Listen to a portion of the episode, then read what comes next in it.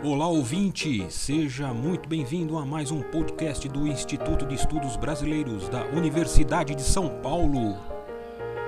Instituto especializado e sede de acervos importantes de muitos artistas e intelectuais.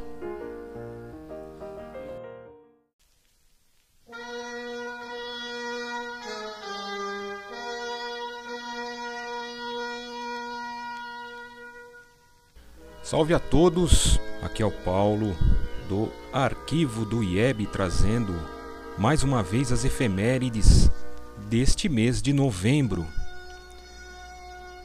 E neste mês de novembro nós temos aí, nós vamos homenagear aí Valdomiro Silveira, um dos nossos fundos aqui que temos aqui em nosso, nosso acervo Valdomiro Silveira, que nasceu em Senhor Bom Jesus da Cachoeira, dia 11 de novembro de 1873, falecido em Santos em junho de 1941. Valdomiro Silveira foi um escritor brasileiro que se dedicou a representar, do ponto de vista literário, o caboclo, o caipira, buscando retratar os seus costumes, o seu modo de vida, em obras aí como intitulado Os Caboclos, a sua mais conhecida obra. Parte da crítica literária considera-o como um precursor do regionalismo, uma vez que foi um dos primeiros autores a dar a voz ao dialeto caipira, num tempo em que o país se voltava contra o seu interior e, por extensão, aos seus habitantes e suas formas de se expressar no linguajar, em suas tradições, nos quais eram considerados na época retrógrados, né? Um, um, um, sentido, uma interpretação de atraso social e nacional. Valdomiro Silveira, né, além de escritor, foi promotor público, advogado, jornalista. Ele foi secretário da Educação, foi deputado estadual, vice-presidente da Constituinte Paulista e contista regional, fixando os costumes e tradições paulistas. Nós temos aí do Valdomiro Silveira 794 documentos disponíveis aí para os pesquisadores e demais curiosos aí que queiram saber sobre principalmente São Paulo, o, o seu interior, a sua vida cotidiana, é, e o retrato de uma época. O a documentação está em processo ainda de organização, mas é claro, teremos o maior prazer de mostrar sempre os documentos, mesmo não estando 100% organizado, mas estão acessíveis àqueles que buscam aí conhecer a obra do Valdomiro Silveira. O acervo dele dialoga aí com vários outros nossos, né? como o Alfredo Elis Júnior, que está na biblioteca, como o do Antônio Cândido, como o do Caio Prado Júnior, né?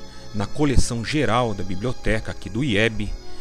Também dialoga com Hernani Silva Bruno, outro grande, outra grande personalidade. Graciliano Ramos, João Guimarães Rosa, Lino Moreira, Lupe Cotrim. É um, é um, um acervo eclético, aberto, para se montar a história, se entender a história, dependendo dos recortes que o pesquisador faça em sua pesquisa. Temos também uma outra importante aniversariante neste mês de novembro, Raquel de Queiroz. Nasceu em Fortaleza dia 17 de novembro de 1910. Foi uma tradutora, romancista, escritora, jornalista, cronista política e importante figura na dramaturgia brasileira.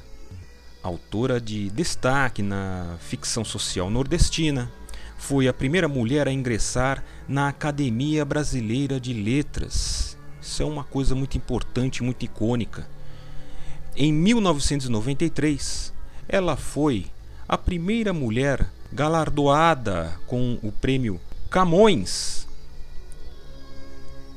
ingressou na Academia Cearense de Letras em 94, na ocasião no centenário desta dita academia.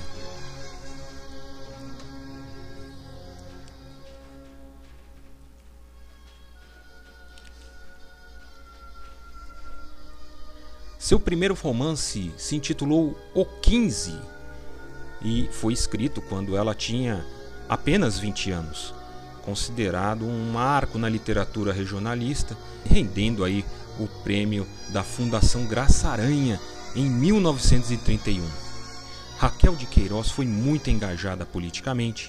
Escreve seu segundo romance em 32, intitulado João Miguel, e sofre aí uma frustração por ter sido censurado pelo Partido Comunista do qual havia se vinculado. Os documentos de Raquel de Queiroz, que é uma coleção que nós temos, não é um fundo, é uma coleção, compõem aí com documentos predominantemente do dossiê genético da obra Memorial de Maria Moura e encontra-se em processo de organização e descrição. Esta coleção que nós temos da Raquel de Queiroz dialoga também com outros diversos fundos que nós temos aqui no Instituto de Estudos Brasileiros, como uma documentação resultante de pesquisa que nós temos, que trata da produção jornalística de Mário de Andrade, também dialoga com Antônio Cândido, Araci Abreu Amaral, com a Araci de Carvalho Guimarães Rosa e com outros demais, Hernani Silva Bruno, com é, Hélio Lopes que está presente na nossa biblioteca, com Guimarães Rosa, com José Honório Rodrigues, enfim, é outro, outra personalidade que nós temos aqui como coleção que também auxilia na produção dos estudos dos pesquisadores e dos interessados aí na área da educação daqui do nosso país.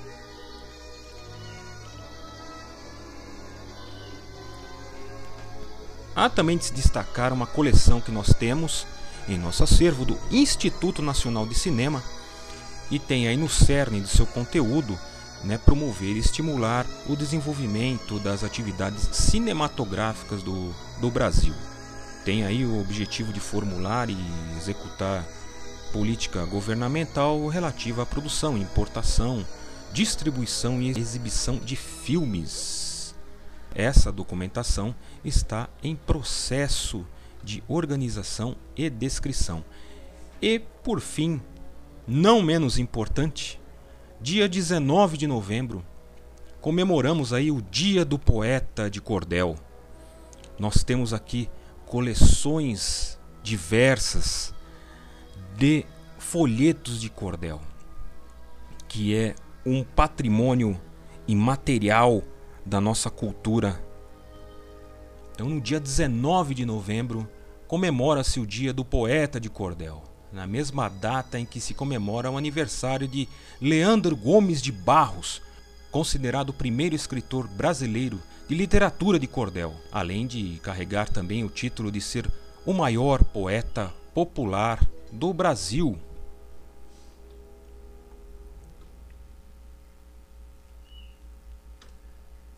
Então, minha gente, é isso que nós temos para este mês de novembro nas efemérides, nas homenagens que nós aqui do Instituto de Estudos Brasileiros estamos fazendo e temos a honra de reverenciar esses grandes fundos e coleções que nós temos aqui e que está à disposição para os pesquisadores, para o público em geral, para conhecer mais da da nossa história, da nossa essência.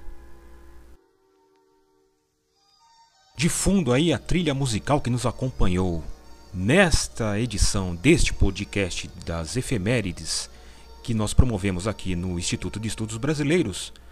Suíte Brasileira de 1890 de Alexandre Levi.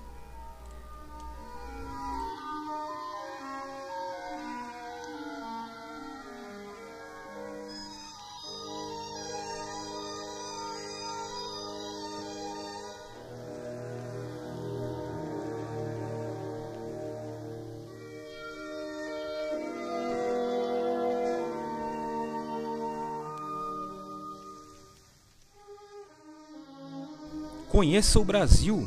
Pesquise no IEB.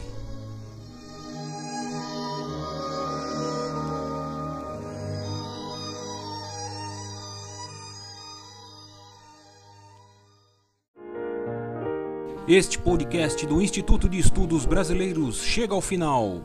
Esperamos que tenham gostado e em breve retornaremos com um novo assunto para você.